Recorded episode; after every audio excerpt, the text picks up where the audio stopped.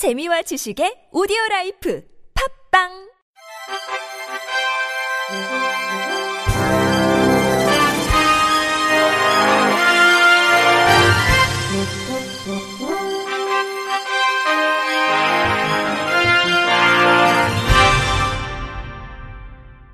청취자 여러분 안녕하십니까? 12월 7일 목요일 KBIC 뉴스입니다. 야당의 반발로 내년 장애인연금 기초급여 인상 시기가 4월에서 9월로 늦춰졌습니다. 국회는 어제 본회의를 개최해 정부안 대비 천억 원 감소한 내년도 예산을 확정했습니다. 이 중 복지부 소관 예산은 정부안보다 1조 원 감액된 63조 1,554억 원으로 이는 올해 본예산 57조 6,628억 원 대비 5조 4,927억 원 증가한 액수입니다. 장애인연금은 정부안보다 346억 9,500만 원이 감액된 6,008억 7,700만 원, 기존 이용자가 증가한 장애인 활동 지원 예산은 정부안보다 190억 원 증액된 6,907억 원으로 확정됐습니다. 이외에도 특수교육보조원 지원 확대 25억 원, 서울 맹학교 노후시설 개선 7억 원, 발달장애인 훈련센터 신설 59억 원이 각각 편성됐습니다. 지난 7월 28일 별세한 영상활동가 고 박종필 감독에게 한국 장애인 인권상이 수여됐습니다.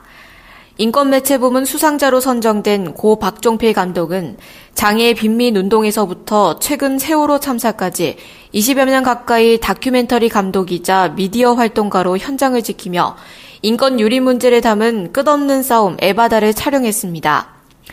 또한 장애인 이동권 투쟁 보고서 버스를 타자 시설 장애인의 역습 등을 제작했습니다. 한국장애인인권상위원회는 고인은 한국 사회 내 미비한 사회 안전망과 소수자를 차별하는 현실을 영상에 담아 현장의 처절한 모습을 알려왔다면서 시상 이유를 밝혔습니다. 인권실천부문 수상자로는 30여 년간 장애인 인권 실태를 기사를 통해 알린 이태곤 현 장애우 권익문제연구소장과 시각장애인의 알 권리 보장을 위해 전화사서함을 운영하는 성음회가 선정됐습니다. 기초자치부문에는 경기도 광명시가, 공공기관 부문은 한국자산관리공사가 수상했습니다. 한편 한국 장애인 인권상은 장애인 인권에 대한 범사회적 관심을 유도하고 사회 각계에서 장애인 인권 증진을 위해 실천해온 사람들의 노력을 널리 알리기 위해 1999년부터 개인과 단체를 대상으로 인권 실천 부문, 인권 매체 부문, 기초자치 부문, 공공기관 부문 등 총 4개 부문에 시상하고 있습니다. 한국장애인복지시설협회가 지난 5일 가톨릭 청년회관에서 2017년 장애인 거주시설 우수 사례 삶이 있는 이야기 공모전 우수작 총 8편을 선정해 시상했습니다. 이번 에세이 공모전은 장애인 거주시설에서 자기 삶을 살고 있는 장애인의 이야기를 찾고 장애 여부를 떠나 사람살이의 감동과 희망의 이야기를 많은 이들과 나누고 공감하기 위해 2015년에 이어 세 번째로 열렸습니다. 언론, 예술, 복지 분야 등 4명으로 구성된 외부 심사위원회 심사를 통해 접수된 62편의 작품 중 최우수상 1편, 우수상 2편, 장려상 3편, 특별상 2편 등 총 8편을 우수작으로 선정했습니다. 심사위원장으로 참여한 에이블뉴스 백종환 대표는 내 집이 아니고 여럿이 산다는 것은 장애인에게는 불편할 수밖에 없는 한계가 있다면서 장애인의 개인적 삶을 보장하고 지원하려는 부분을 심사 과정에서 엿볼 수 있어 매우 뜻깊었다고 소감을 밝혔습니다. 시설협회 황규인 회장은 장애인 거주시설에 대한 이미지를 이용장애인이 자기 삶을 사는 삶이 있는 집이라는 이미지로 발전시키고 다양한 매체를 통해 전국 장애인 거주시설을 비롯한 비장애인들과 공유하고 공감할 수 있도록 적극적으로 보급하겠다고 말했습니다. 버스에 지체장애인을 위한 휠체어 전용 구간을 설치하라는 취지의 법원 판결이 나왔습니다. 서울고등법원은 버스업체 A사가 지체장애인 김모 씨에게 정신적 고통에 따른 배상액 30만 원을 지급하고 휠체어 승강 설비가 설치된 버스에 휠체어 사용자를 위한 전용 공간을 확보하라고 판결했습니다. 앞서 1심 재판부는 해당 버스가 저상버스에 해당하지 않는 점 등을 들어 교통야차법 시행규칙에 따른 전용 공간 확보 의무가 없다며 김 씨의 청구를 기각했습니다.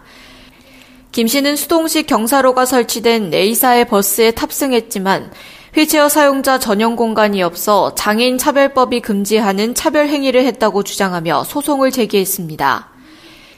재판부는 특히 장애인이 측면을 바라본 상태로 버스가 운행하면 다른 승객들보다 사고 위험에 노출될 가능성이 높고 탑승해 있는 동안 모멸감과 불쾌감을 느낄 수 있다고 판결 이유를 밝혔습니다. 장애인 먼저 실천 운동본부가 장애인 먼저 실천을 위한 하반기 웹툰 6편을 제작해 배포합니다. 이번에 발표한 6편 중 3편은 본보기가 되어주세요. 장애 누구에게나 찾아올 수 있어요. 섣부른 오해는 싫어요 등으로 강서구 특수학교 님비 현상을 주제로 제작됐습니다. 나머지 세 편은 제19회 장애 인식 개선 100일장 수상작인 영욱이 나비 효과를 기대하며 할아버지의 손가락을 제작해 장애 인식 개선 자료로 활용토록 했습니다. 웹툰은 장애인 먼저 실천 운동본부 홈페이지에서 누구나 무료로 내려받을 수 있습니다. 한편 지난 2015년부터 장애에 대한 올바른 인식을 심어주고자 제작되고 있는 웹툰은 장애인 먼저 실천 운동본부 홍보대사인 용하다 용의 무대리의 강주배 작가와 참샘 스쿨에 소속된 교육대학교 학생, 현직 교사들이 참여해 해마다 장애와 관련한 사회 화제나 정책 소재로 12편을 제작해 배포하고 있습니다. 산림청 국립자연휴양림 관리소가 이달부터 장애인 우선 예약 객실을 기존 34개에서 48개로 확대 운영합니다. 장애인 우선 예약은 장애인, 국가유공 상의자, 민주유공 부상자 등에게 국립자연휴양림 이용기회를 우선 제공하는 제도로 일반 예약에 앞서 매월 4일부터 5일간 예약이 진행되고 추첨대로 운영합니다. 이번에 추가 확대한 장애인 우선 예약 객실은 그동안 실수요자인 장애인 등 휴양객들의 건의사항을 반영해 침대, 화장실 안전바 등 편의시설 확보에 중점을 두었습니다. 한편 예약은 국립자연휴양림 관리소 누리집에서 가능합니다. 직원 성희롱 논란에 휩싸인 한국장애인개발원 황화성 원장이 사퇴의 뜻을 밝혔습니다. 황 원장은 지난 4일 개발원 원내 조회를 통해 죄송하다 오늘부로 개발원장을 사임하겠다며 사표 제출의 입장을 밝힌 것으로 전해졌습니다. 앞서 지난달 29일 한 언론은 2015년 취임한 황 원장이 여직원에게 수시로 성희롱 발언과 폭언을 일삼았다는 주장이 직원들로부터 제기됐다고 보도했습니다. 끝으로 날씨입니다. 오늘은 절기상 대설이었지만 심한 추위는 없었습니다. 하지만 밤사이 내린 눈이 아직까지 다 녹지 않아 미끄러지지 않도록 조심하셔야겠습니다.